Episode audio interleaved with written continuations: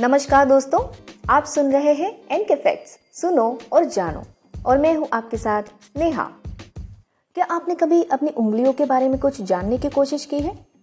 उंगलियाँ हाथ से जुड़ी एक प्रकार की अंक है। इनका उपयोग चीज़ों को करने और चीज़ों को महसूस करने के लिए किया जाता है।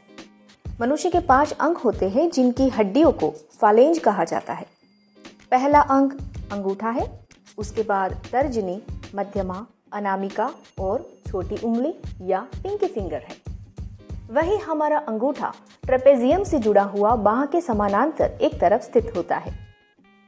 अब आइए आज के इस खास एपिसोड में जानते हैं हमारी उंगलियाँ क्या कुछ कमाल कर जाती है और साथ ही जानते हैं कुछ चौंकाने वाली खास जानकारी। चलिए शुरू करते हैं। हथेली में पाँच हड्डियाँ होती हैं, जिन्हें मेटाकार्पल बॉन्स कहा जाता है। प्रत्येक पाँच अंकों में से एक। मानव हाथों में चौदह डिजिटल हड्डियाँ होती हैं, जिन्हें फलेंज या फलांग्स बॉन्स भी कहा जाता है। अंगूठे में दो, वैसे अंगूठे में कोई मध्य फलांग्स नहीं होता है, और चार उंगलियों में से प्रत्येक में तीन। ये है डिजिटल फलांग्स नाखून ले जाने वाला, मध्य फलांग्स और निचला फलांग्स सिस्मोइड बोन्स अतिरिक्त उत्तोलन प्रदान करने और अंतर्निहित ऊतक पर दबाव को कम करने के लिए टेंडन में एम्बेडेड छोटे अस्थियुक्त नोड होते हैं। कई अंक हथेली के चारों ओर अंकों के आधार पर मौजूद होते हैं। सटीक संख्या अलग अलग लोगों के बीच अलग अलग होती है। आप शायद नहीं जानते होंगे, लेकिन मानव त्वचा के सभी क्षेत्रों की तुलना में उंगलियों में रिसेप्टर और थर्मो रिसेप्टर की सांद्रता सबसे अधिक होती है। उंगलियाँ, तापमान, बनावट, नमी, दबाव और कंपन के प्रति बेहद संवेदनशील होती है।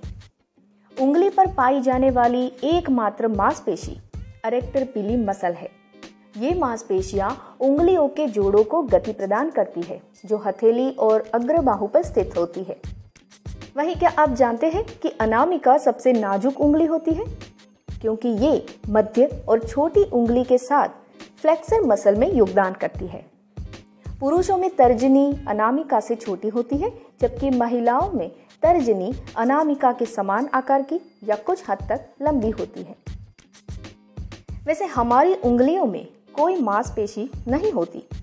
सिर्फ़ टेंडन ही उंगलियों को हिलाते हैं और हमारे मस्तिष्क की धुन पर नाचते हैं।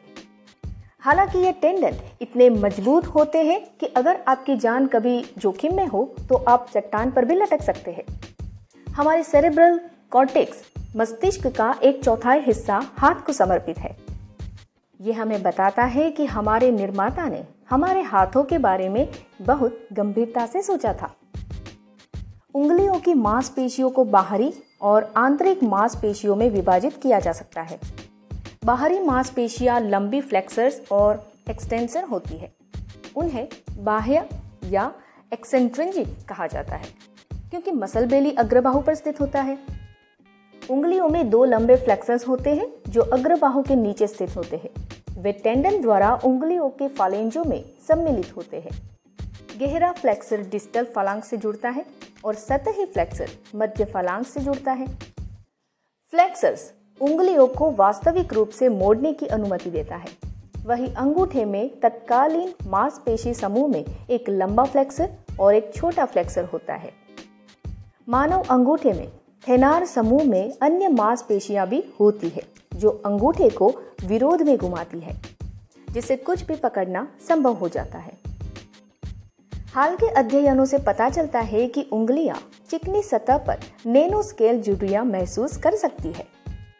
संवेदनशीलता का स्तर पहले दर्ज नहीं किया गया था। इससे दुनिया में सामने आने वाली वस्तुओं के गुणों का पता लगाने के लिए उंगलियों का आमतौर पर संवेदी जाँच का उपयोग किया जाता है, जिससे उन्हें चोट लगने का खतरा होता है। हालाँकि ये एक सामान्य घटना है कि पानी में उंगलियों की झुर्रियों के अंतर्निहित कार्य और तंत्र अपेक्षाकृत अस्पष्ट है। मूल रूप से ये माना जाता था कि झुर्रियाँ सिर्फ़ पानी में त्वचा की सूजन का परिणाम था लेकिन अब ये समझा जाता है कि जुर्रिया सहानुभूति तंत्रिका तंत्र के संकेत के कारण रक्तवाहिकाओं के सिकुड़ने के कारण होती है। इस परिकल्पना का समर्थन करने वाले 2013 के एक अध्ययन में पाया गया कि जुर्रीदार उंगलियाँ गीली वस्तुओं को बेहतर ढंग से संभालने में मदद करती है, लेकिन सूखी वस्तुओं को संभालने में कोई लाभ नहीं देती है। वैसे क्या आपको जानकारी है कि वैन ऑफ़ लव को वेन्ना एमोरिस या वैन ऑफ़ एडोर के नाम से भी जाना जाता है। यह हृदय से जुड़ा है और बाई अनामिका में स्थित है। और इसीलिए हम बाएँ हाथ की अनामिका उंगली में शादी की अंगूठी पहनते हैं। दुनिया में उंगलियों के निशान की कोई समानता नहीं, उंगलियों के निशान की विशिष्टता बन जाती है। यहाँ तक कि जुड़वा बच्चों की उंगलियों के निशान भी कभी एक से मेल नहीं खाते।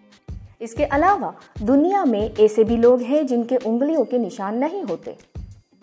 वहीं अध्ययनों से पता चलता है कि जिन बच्चों की उंगलियाँ लंबी होती है, वे गणित में बेहतर होते हैं। अब एक मज़ेदार फैक्ट जानिए, लेकिन इसे करके भी देखिए। अपनी मध्यमा उंगली को अंदर की ओर मोड़े और अपने हाथ को एक मेज पर सीधा रखे। फिर अपना अंगूठा, तर्जनी और छोटी उंगली उठाए।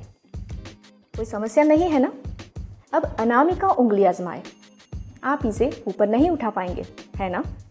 ऐसा इसलिए है क्योंकि ये आपकी छोटी उंगली और मध्यमा उंगलियों के साथ एक मांसपेशी साझा करता है और इसीलिए ये स्वतंत्र रूप से काम नहीं कर सकता है।